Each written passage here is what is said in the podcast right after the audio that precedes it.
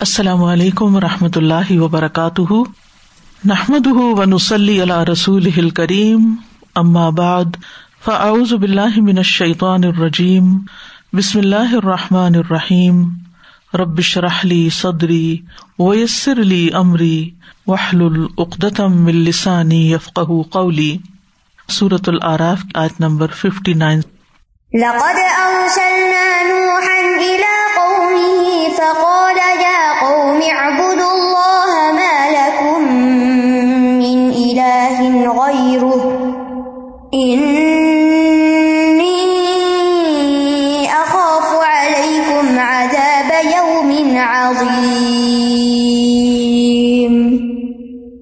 یقیناً ہم نے نوح کو اس کی قوم کی طرف بھیجا۔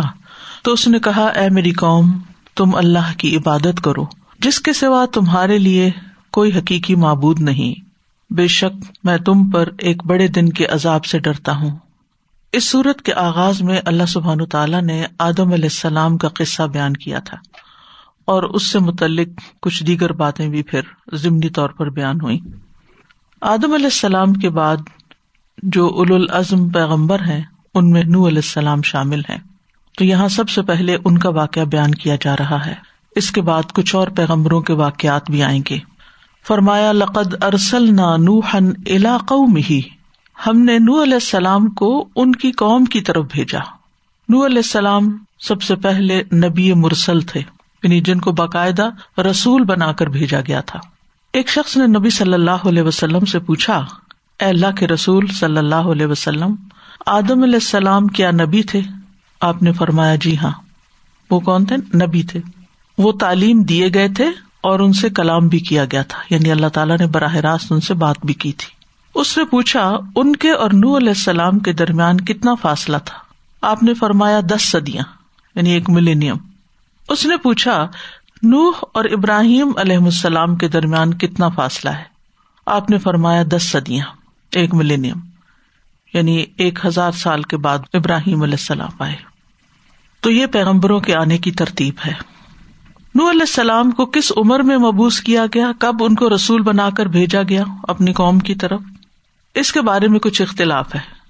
ابن عباس کہتے ہیں کہ ان کو چالیس سال کی عمر میں مبوس کیا گیا۔ عبداللہ بن شداد کہتے ہیں ان کو تین سو پچاس سال کی عمر میں مبوس کیا گیا۔ اصل حقیقت تو اللہ تعالیٰ ہی جانتے ہیں۔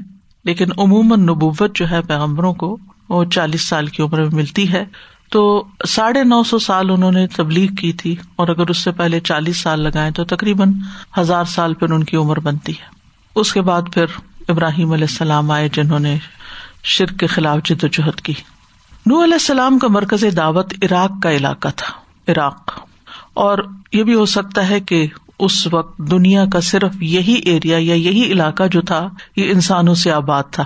تو جہاں انسانوں کی آبادی تھی اور جہاں وہ پیدا ہوئے، جس قوم سے وہ تعلق رکھتے تھے انہیں کی طرف انہیں بھیجا گیا۔ اور اس لیے بھی کہ یہاں دجلا اور فرات تھے، اور آبادیاں وہی ہوتی ہیں جہاں پانی ہوتا ہے۔ اور دجلا اور فرات کا درمیانی علاقہ جو ہے، وہ نو علیہ السلام کا مرکز تبلیغ بنا تھا۔ نو علیہ السلام سے پہلے شرک نہیں تھا۔ لوگ ایک اللہ ہی کی عبادت کرتے تھے۔ لیکن نو علیہ السلام کی قوم میں شرک کا آغاز کچھ یوں ہوا کہ لوگوں میں سے کچھ نیک لوگ فوت ہو گئے۔ تو انہوں نے ان کی قبروں پر مسجدیں بنا لی اور ان کے اندر ان کی تصویریں لٹکا دی جیسے آج کل ہم دیکھتے ہیں کہ چرچز کے اندر حضرت عیسیٰ علیہ السلام کا مجسمہ بھی رکھا ہوتا ہے، تصویر بھی لگی ہوتی ہے، حضرت مریم علیہ السلام کا، وغیرہ وغیرہ۔ اور انہوں نے اس مقصد کے لیے لگائی تھی کہ ان تصویروں کو دیکھ کر یہ نیک لوگ ہمیں یاد آئیں گے اور پھر ان کی عبادت کی کیفیت، تو پھر ہمارے لیے ایک موٹیویشن ہوگی۔ اور ہم ان کی پیروی کرتے رہیں گے۔ جب کچھ عرصہ گزرا، تصویریں مان پڑ گئی ہوں گی، تو انہوں نے ان تصویروں کو سامنے رکھ کے بت بنا لیے۔ کچھ عرصے کے بعد پھر اور وقت گزرا تو اب ان سے انسپریشن لینے کی بجائے انہیں کو پوجنا شروع ہو گئے۔ اللہ تعالیٰ کو بھول گئے اور انہیں کے آگے سجدہ کرنے لگے۔ ان نیک لوگوں کے نام سورت نوح کے اندر بھی آتے ہیں، ود، سوا، یغوث، یعوق اور نثر اور جب یہ معاملہ بہت شدت کو پہنچا تو اس وقت اللہ تعالیٰ نے پھر نو علیہ السلام کو ان کی قوم کی طرف بھیجا تاکہ وہ انہیں ایک اللہ کی عبادت کی طرف دعوت دیں اور شرک سے بچائیں۔ نو علیہ السلام جب وہاں آئے تو کہا، فقال یا قوم ابود اللہ من اللہ غیر کہنے لگے، اے میری قوم، تم سب اللہ کی عبادت کرو، جس کے سوا تمہارا کوئی الہ نہیں، کوئی معبود نہیں۔ یہ دعوت جنو علیہ السلام نے دی، تمام پیغمبروں کی یہی دعوت رہی ہے کہ وہ دنیا میں انسانوں کو ان کا اصل مقصد یاد کرانے کے لیے آئے۔ کہ لوگوں، تمہیں یہاں اس لیے بھیجا گیا ہے کہ تم اللہ کی عبادت کرو اور صرف ایک اللہ کی عبادت کرو۔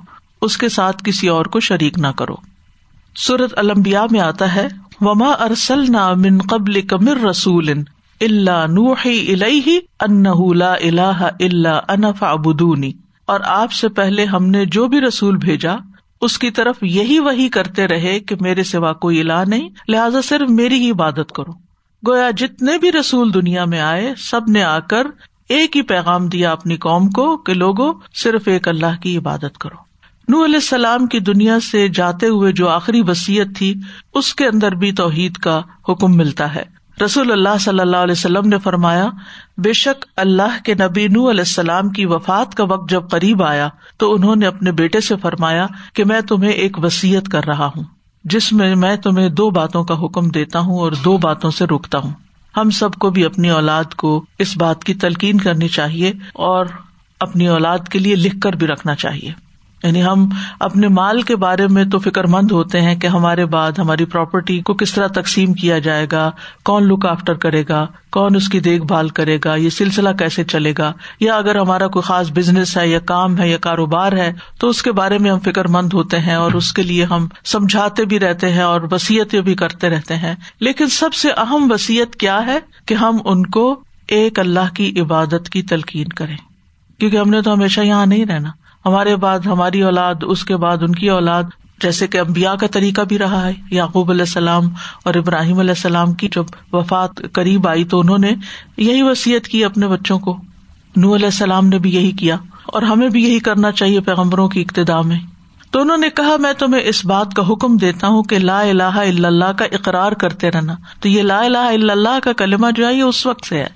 کیونکہ اگر ساتوں آسمان اور ساتوں زمینوں کو ترازو کے ایک پلڑے میں رکھا جائے اور لا الہ الا اللہ کو دوسرے پلڑے میں، تو لا الہ الا اللہ والا پلڑا جھک جائے گا۔ اتنا بھاری ہے یہ کلمہ میزان میں۔ اور اگر ساتوں آسمان اور ساتوں زمینیں ایک بند کڑے کی شکل اختیار کر لے، تو بھی لا الہ الا اللہ اس کو توڑ دے گا۔ یعنی اتنا پاورفل کلمہ ہے یہ۔ اور دوسرا یہ کہ سبحان اللہ و بحمدی ہی کا ورد کرتے رہنا۔ یہ ہر چیز کی نماز ہے اور اس کے ذریعے مخلوق کو رسک ملتا ہے۔ تو رسک میں وسط کے لیے بھی یہ تصویر فائدہ مند ہے۔ اور میں تمہیں شرک اور تکبر سے منع کرتا ہوں۔ تو نور علیہ السلام نے دو کلمات کے پڑھتے رہنے کا حکم دیا اور دو چیزوں سے روکا اور وہ شرک اور تکبر ہے ارض کیا گیا، یا رسول اللہ، یہ شرک تو ہم نے پہچان لیا، لیکن تکبر کیا ہے؟ کیا یہ ہے کہ ہم میں سے کسی کے پاس بہت ہی خوبصورت جوتے ہوں اور اس کے بہت ہی خوبصورت تسمے ہوں؟ فرمائے نہیں۔ ارض کیا گیا کیا کسی کے پاس احباب ہوں جو اس کے پاس ادب سے بیٹھتے ہوں؟ یعنی اگر کوئی شخص ہے باروب ہے، باوقار ہے، اور اس کے جو دوست احباب ہیں، اس کے ساتھ جب بیٹھتے ہیں تو اس کی مجلس شاندار ہے، اس میں کوئی لڑائی جھگڑا نہیں فتنا فساد نہیں۔ آپ نے فرمایا یہ بھی نہیں۔ ارض کیا گیا، یا رسول اللہ، تو پھر تکبر کیا ہے؟ آپ نے فرمایا، حق کو ٹھکرا دینا، صحیح بات کو ریجیکٹ کر دینا، اور لوگوں کو حقیر سمجھنا، کسی کو خاطر میں نہ لانا، ہر ایک کو بے وقوف سمجھنا۔ تو یہ جو عبادت کا حکم ہر پیغمبر نے اپنی قوم کو دیا ہے، یہ بندوں پر اللہ کا حق ہے۔ یعنی اس نے ہمیں پیدا کیا ہے، اس نے ہمیں رسک دیا ہے، اس نے ہمیں یہ ساری نعمتیں دی ہیں۔ تو جواب میں ہم سے کیا چاہتے ہیں یعنی اس نے تو سب کچھ دیا۔ ہم کیا دے رہے ہیں اور ہمیں کیا دینا چاہیے؟ ہم سے وہ اپنی عبادت چاہتا ہے کہ ہم اس کے بندے بن کریں اس کے وفادار بنے اس کے مخلص بنے اس کے آگے جھکیں، اسی کے لیے سجدہ کریں، اسی سے دعا مانگے اسی سے اپنی فریادیں کریں۔ پھر کہا انی اقاف علیہ کم عذاب یوم عظیم۔ میں تمہارے بارے میں اس بڑے دن کے عذاب سے ڈرتا ہوں۔ مجھے سب سے بڑی فکر یہ ہے کہ تم وہاں نہ پکڑے جاؤ۔ یہ بھی اپنے بچوں کو نصیحت کرنی چاہیے کہ ہمیں اس بات کی فکر نہیں کہ تم کیا کھاؤ گے۔ اللہ نے ہر ایک کا رسک لکھا ہے، تم کچھ نہ کچھ کما لو گے۔ کسی نہ کسی طرح زندگی یہ تو گزر ہی جاتی۔ کوئی تھوڑا کھا کے گزارا کر لیتا اور کسی کو زیادہ مل جاتا ہے۔ جانا سب نے ایک ہی قبر میں ہوتا ہے۔ لیکن وہ قبر پھر کیسی ہوگی؟ اور قیامت کے دن اٹھ کے کیا حال ہوگا؟ اس کی فکر کی ضرورت ہے۔ ہمیں اپنے بچوں کے ساتھ اس ٹاپک پہ بات کرنی چاہیے۔ انی اقاف علیکم عذاب یومن عظیم۔ اس دن کیا ہوگا تمہارا؟ اس دن کون کام آئے گا؟ کون تمہاری نجات کا ذریعہ بنے گا؟ یہ کلمہ وہ کیوں کہتے تھے اپنی قوم کو؟ اور ہمیں کیوں کہنا چاہیے اپنی اولاد کو یا جن کے بھی ہم ذمہ دار ہیں خیر خواہی اور شفقت کی بنا پر؟ جس سے ہمیں محبت ہوتی ہے نا، ہم اس کا نقصان نہیں دیکھ سکتے۔ یعنی اپنے بچوں کو جیسے ان کے لیے ہم کیا چاہتے ہیں؟ ان کو سردی نہ لگ جائے، ان کو گرمی نہ لگ جائے۔ وہ بھوکے نہ ہو اگر آپ کو کسی دن یہ پتا چلے کہ آج سارا دن آپ کے بچے نے کچھ نہیں کھایا اور وہ بھوکا ہے، آپ کے دل کا حال کیا ہوگا؟ صرف دل نہیں پگھلے گا، آنکھیں بھی بہ پڑیں گی کہ ہائے میرا بچہ اور اس کے پاس کھانے کو نہیں ہے۔ وہ بھوکا ہے، لیکن اس سے آگے بھی سوچا کرے اور وہ کیا ہے کہ کل قیامت کے دن جب سب اٹھیں گے تو میرا بچہ کس حال میں ہوگا؟ کیونکہ اگر ہمیں واقعی ان سے محبت ہے، تو پھر ہمیں ان کی آخرت کی زیادہ فکر ہونی چاہیے، ان کی دنیا کی فکر سے بھی۔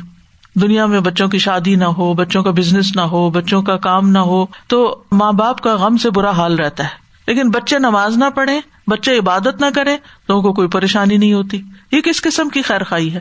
یہ کیسی محبت ہے؟ یہ کیسی شفقت ہے؟ تو نو علیہ السلام صرف اپنے بچوں کے لیے نہیں، پوری قوم کے لیے خیر خواہ ہے اور ان کے لیے فکر مند ہے کہ کہیں ان کو عذاب نہ آ پکڑے۔ حقیقت یہ ہے کہ جو امبیا ہوتے ہیں، وہ اپنی قوم کے لیے ایک باپ سے بھی زیادہ شفیق ہوتے ہیں۔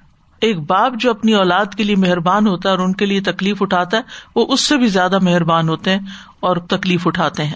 اور بڑے دن سے مراد، ایک تو دنیا کا عذاب بھی ہو سکتا ہے، لیکن اصل میں تو سب سے بڑا دن قیامت کا دن ہی ہے۔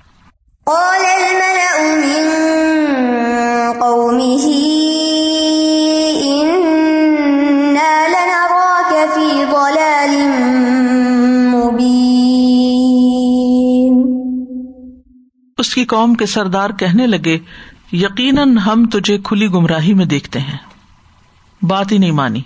قال الملا ملا کہتے ہیں کسی قوم کے اشرافیہ کو۔ Elite class. بڑے بڑے لوگ۔ معزز لوگ۔ سردار لوگ۔ اور ملا کا لفظ ہی مطلب ہوتا ہے بھر دینا۔ تو ایسے لوگ جو ہوتے ہیں، وہ لوگوں کو روب سے بھر دیتے ہیں یا ان کو دیکھ کے لوگ ایک دم امپریس ہو جاتے ہیں۔ ان کی طرف سے جو انکار آیا، وہ کیا تھا؟ ان نالا نرا کفی دلال مبین یہ جو تم ہمیں کہتے ہو کہ ہم بتوں کی پوجا چھوڑ دیں اور ہم صرف ایک اللہ کی عبادت کریں، تو یہ تو بالکل گمراہی کی بات ہے۔ یہی نہیں کہا کہ تم گمراہ ہو بلکہ کافی دلال مبین۔ تم کھلی گمراہی میں سبحان اللہ، جو شخص حق کی دعوت دے رہا ہے، صحیح رستے کی طرف بلا رہا ہے، اس کو گمراہ کہہ رہے یعنی ان کے خیال میں جن بتوں کی پوجا ہمارے آبا و اجداد کرتے تھے، اگر ہم اس رستے کو چھوڑ دیں تو یہ تو پھر صحیح رستے سے ہی ہٹ جانا ہے۔ تو یہ بہرحال ان کا اپنا ایک خیال تھا۔ اصل میں بات یہ ہے کہ جو شرک ہوتا ہے نا، یہ انسان کی عقل مار دیتا ہے۔ کچھ خیالات، کچھ سوچیں ایسی ہوتی ہیں کہ جو انسان کو صحیح بات پہ سوچنے کے قابل ہی نہیں چھوڑتی۔ یعنی پورا خیالات کا تانا بانا ہی بگڑ جاتا ہے۔ تو اس لیے ان کو جو صحیح چیز ہے، وہ الٹی نظر آتی ہے۔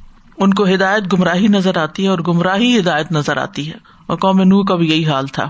اور یہ ہر دور میں ہوا۔ ہر پیغمبر کو اسی قسم کا جواب ملا۔ سورت متفی میں آتا ہے وہ اظہار اوہم کالو ان اور جب یہ کافر مومنوں کو دیکھتے ہیں تو کہتے ہیں، یہ تو گمراہ لوگ ہیں۔ یہ راستے سے ہٹے ہوئے لوگ ہیں۔ اور کبھی گمراہ کی جگہ کچھ اور لفظ بول دیتے ہیں۔ یہ فنیٹکس ہیں یا فنڈامینٹلسٹ ہیں، ایکسٹریمسٹ ہیں، یا جو بھی دل میں آتا ہے نام لگا دیتے ہیں۔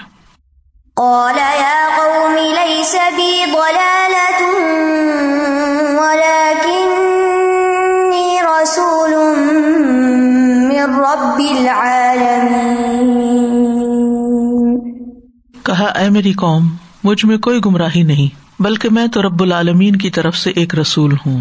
وہ کس طرح مخالفت کر رہے ہیں؟ نو علیہ السلام کتنے آسن طریقے سے جواب دے رہے ہیں حکمت کے ساتھ۔ کالا یا قوم کا اے میری قوم میری قوم، تم میرے اپنے ہو۔ تاکہ وہ بیچ میں سے فاصلہ نکل جائے، ذہنی گیپ بھی کم ہو جائے اور وہ بات سمجھ جائے۔ بس اپنے دفاع میں دو لفظ کہے لئی سبھی دلالت، نہیں میں غلط نہیں ہوں، میں گمراہ نہیں ہوں۔ ولا کنی رسولوں میں رب العالمین، میرا صحیح پوزیشن کیا ہے کہ میں رب العالمین کا رسول ہوں۔ وہ جس نے سارے جہانوں کو پیدا کیا ہے، جو سب کا رب ہے، اسی نے مجھے تمہاری ہدایت کے لیے بھیجا ہے۔ تو نو علیہ السلام کا یہ جواب بہت ہی ایک بلیغ انداز میں تھا، جس میں انہوں نے اپنی ذات سے گمراہی کی، نفی کی اور اپنی صحیح پوزیشن لوگوں کے سامنے واضح کی۔ ولاکنی رسول رب العالمین اس کے بعد اپنے آپ کو کیا بتایا کہ میں رسول ہوں اور رب العالمین کی طرف سے رسول ہوں، اللہ کی طرف سے بھیجا گیا ہوں۔ اور رسول کو بھیجنے کا مقصد کیا ہے؟ کہ میں تمہیں اللہ کا پیغام پہنچاؤں، تمہیں خیر کا رستہ دکھاؤں اور تمہیں شر سے محفوظ کروں۔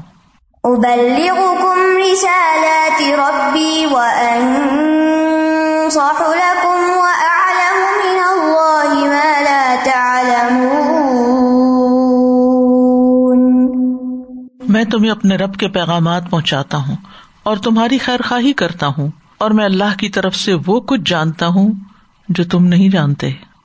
ابل حکم رسالات ربی رسالات کہا گیا یہ جمع ہے رسالت کی۔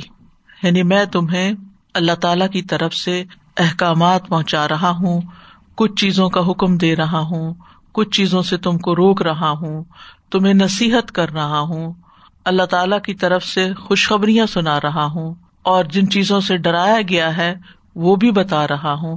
تمہاری عبادات کیسی ہونی چاہیے، تمہارے معاملات کیسے ہونے چاہیے، یہ سب چیزیں میں تمہارے سامنے رکھ رہا ہوں۔ ان سب کے مجموعے کا نام رسالات ہے۔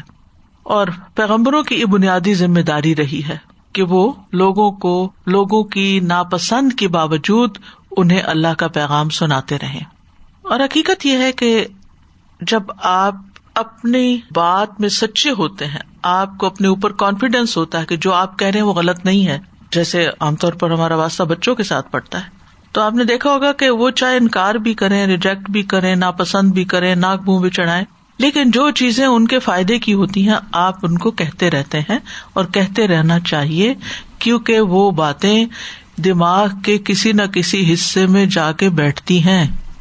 کبھی یہ نہیں سوچنا چاہیے کہ یہ سنتے ہی نہیں ہے یہ مانتے ہی نہیں ہے اب تو ایڈلٹس ہیں اب بڑے ہو گئے ہیں، اب کیا کہا جائے ان کو؟ یہ خود ہی سمجھ ہے۔ نہیں۔ مرتے دم تک آپ کا فرض ختم نہیں ہوتا۔ اب پیغمبروں کی سنت یہی رہی ہے۔ موت سے پہلے تک بھی وہ سمجھاتے رہے، سمجھاتے رہنا چاہیے۔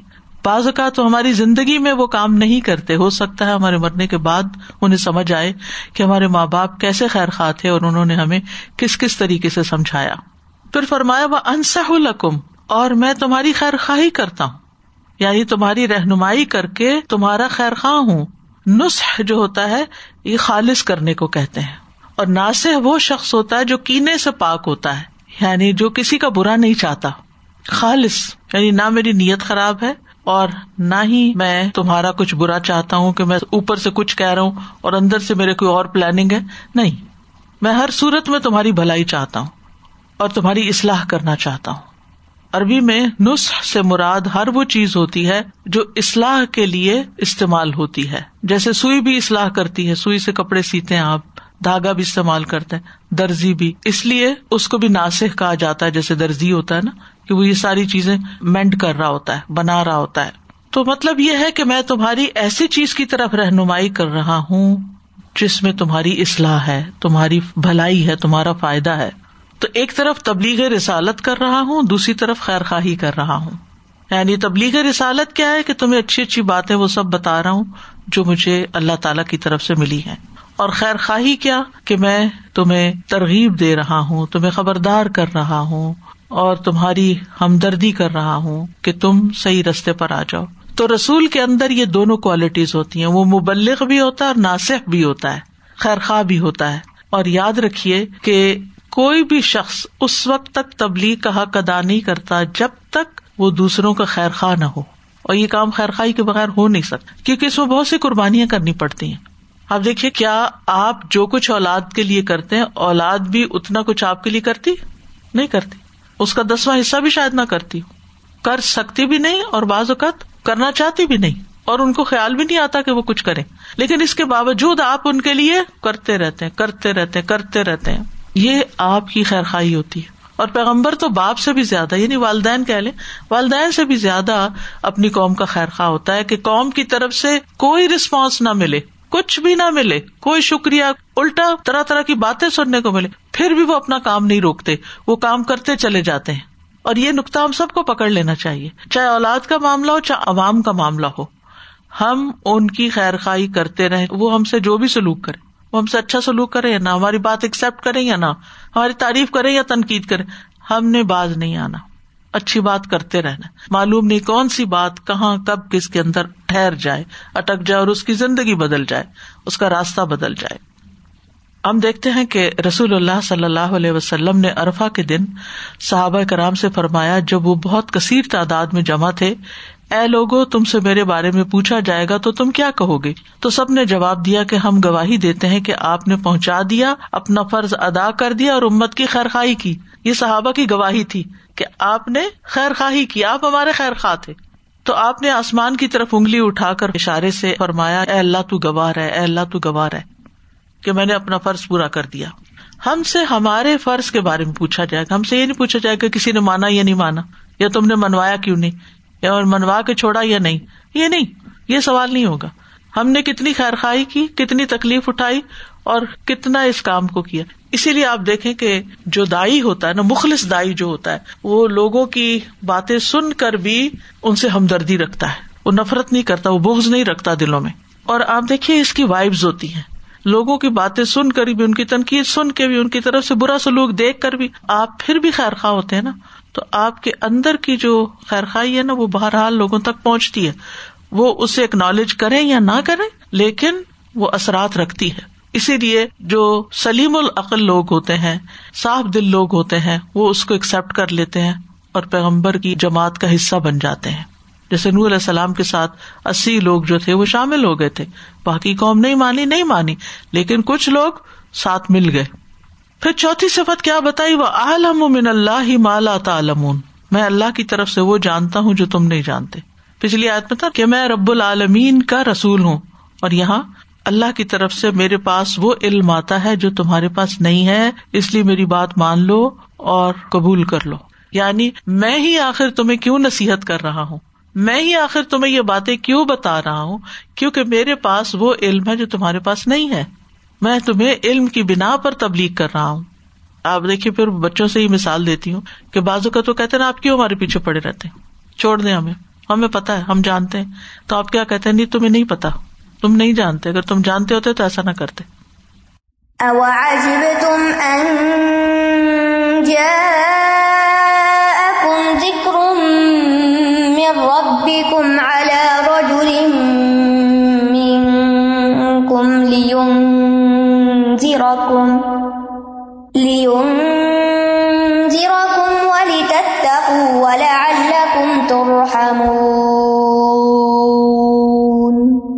کیا بھلا تمہیں اس بات پر تعجب ہوا کہ تمہارے پاس تمہارے رب کی طرف سے ایک نصیحت تم ہی میں سے ایک شخص کے ذریعے آ گئی تاکہ وہ تمہیں خبردار کرے اور تاکہ تم بچ جاؤ اور تاکہ تم رحم کیے جاؤ۔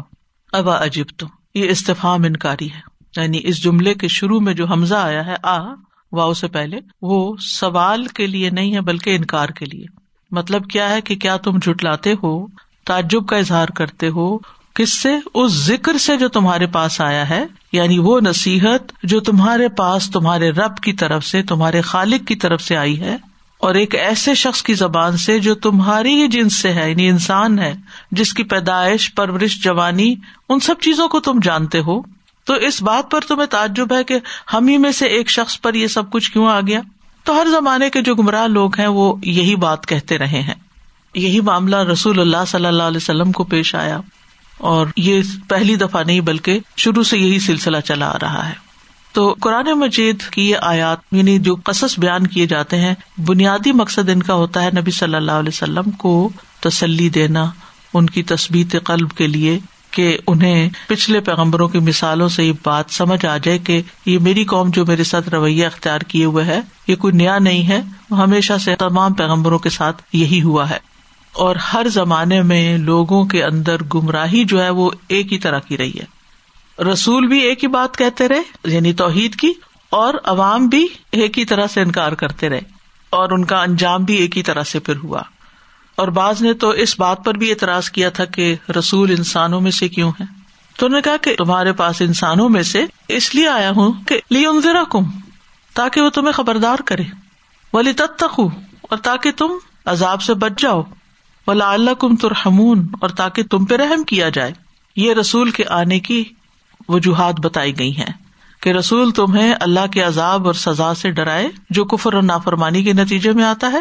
دوسرا یہ، تاکہ تمہارے اندر تقوا پیدا ہو اور نتیجہ تن تم عذاب سے بچ جاؤ۔ اور تیسرا یہ کہ اگر تمہارے اندر تقوا ہوگا تو پھر تم پر رحم بھی ہو جائے گا۔ تو یہ ترتیب بہت خوبصورت ہے۔ رسول کے بھیجے جانے کا مقصد انضار ہوتا ہے۔ اور انضار کا مقصد یہ ہوتا ہے کہ لوگوں میں تقوا پیدا ہو اور تقوا کا مقصد کیا ہوتا ہے کہ لوگ رحمت پانے میں کامیاب ہوں۔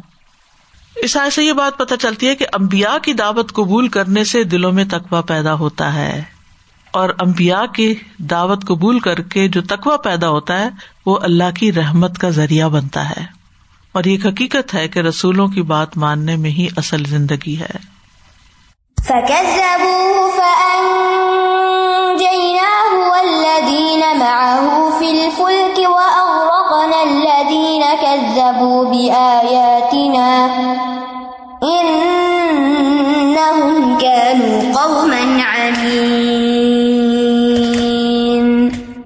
تو انہوں نے اسے جٹلا دیا۔ بس ہم نے اسے اور ان لوگوں کو جو اس کے ساتھ کشتی میں سوار تھے نجات دی۔ اور جن لوگوں نے ہماری آیات کو جٹلایا تھا، انہیں ہم نے غرق کر دیا۔ بے شک وہ دل کے اندھے لوگ تھے۔ فنجئی نہ و لدی نما اہ فل فلک اب بیچ میں ساری تفصیلات جو ہے یہاں نہیں بیان کی گئی۔ بس ڈائریکٹ ان کے انجام پر آ گئے کہ پیغمبر نے ہر طرح سمجھایا، لیکن انہوں نے انکار کیا تو نتیجہ کیا ہوا؟ عذاب آ گیا۔ یعنی نو علیہ السلام کو ڈوبنے سے بچایا اور ان کو بھی جو ان کے ساتھ ایمان لائے تھے اور کس طرح بچایا کہ ہم نے ان کو کشتی میں سوار کر دیا جو نو علیہ السلام نے تیار کی تھی۔ اور باقی لوگوں کو ہم نے غرق کر دیا۔ اور جو نور علیہ السلام کے ساتھ لوگ تھے وہ بہت تھوڑی تعداد میں تھے۔ قرآن مجید میں آتا و ماں آما نما اہ اللہ کلیل ان کے ساتھ بہت تھوڑے لوگ گئے تھے۔ اور یہاں اللہ کی سنت پھر بیان کی گئی وہ اغرق نلدین کب زبو بے ہم نے ان لوگوں کو ڈبو دیا، جنہوں نے ہماری آیات کا انکار کیا، جھٹلا دیا۔ یعنی طوفان کے ذریعے۔ زمین بھی پانی ابلنے لگی اور آسمان بھی برسنے لگا، اور ہر طرف پانی ہی پانی تھا۔ کیا وجہ تھی؟ ان کانو قومن امین کیونکہ وہ اندھے لوگ تھے۔ امین اما کی جمع ہے۔ یہ لفظ آنکھوں کے اندوں کے لیے بھی آتا ہے اور عقل اور دل کے اندوں کے لیے بھی۔ سم من بک من اومیون جیسے ہے تو یہ اومیون سے امین ہے۔ یہاں بتانا کیا مقصود ہے کہ وہ دل اور عقل کے اندھے لوگ تھے۔ اسی لیے انہیں حق نظر نہ آیا اور اسی لیے انہوں نے حق کو قبول نہیں کیا۔ قوم نو بہت سرکش قوم تھی، جس کی تفصیلات آپ کو سورت نو میں مل جائیں گی۔ اور پھر ان کا انجام جو تھا وہ بڑا ہی بھیانک تھا، حتیٰ کہ نور علیہ السلام کا بیٹا جو تھا وہ بھی ان لہروں کی زد میں آ گیا جو اس قوم پر چھا رہی تھی۔ تو اس سارے واقعے سے جو بات پتہ چلتی ہے وہ یہ کہ دین کی اصل تعلیم اور دین کی اصل تبلیغ توحید کو عام کرنا ہے کہ لوگ ایک اللہ کے بن جائیں۔ یعنی اس پورے قصے سے جو بات سمجھ میں آتی ہے۔ تمام پیغمبر اسی بات پر متفق تھے۔ دوسری بات یہ پتہ چلتی ہے کہ لوگوں کی اکثریت شرک میں مبتلا رہتی ہے کسی نہ کسی قسم کے۔ اور ان کی اکثریت حق کو قبول نہیں کرتی۔ اگر یہ بات انسان کو سمجھ آ جائے نا، تو اس کی فرسٹریشن ختم ہو جائے۔ کیونکہ دائی یعنی دین کی دعوت دینے والے کا جو چیز دل توڑتی ہے، وہ یہ کہ میں لوگوں کی کارکائی کرتا ہوں۔ لوگ میری بات نہیں مانتے۔ شاید میں ہی غلط ہوں، مجھے چھوڑ دینا چاہیے۔ ڈسارٹ ہوتا ہے وہ، اور کام چھوڑنا چاہتا ہے۔ ایسا ہرگز نہیں کرنا چاہیے۔ لگے رہنا چاہیے، لگے رہنا چاہیے۔ اور پھر یہ کہ ہم دیکھتے ہیں کہ جب قوم نے بات نہیں مانی تو ان کو عذاب نے آ گھیرا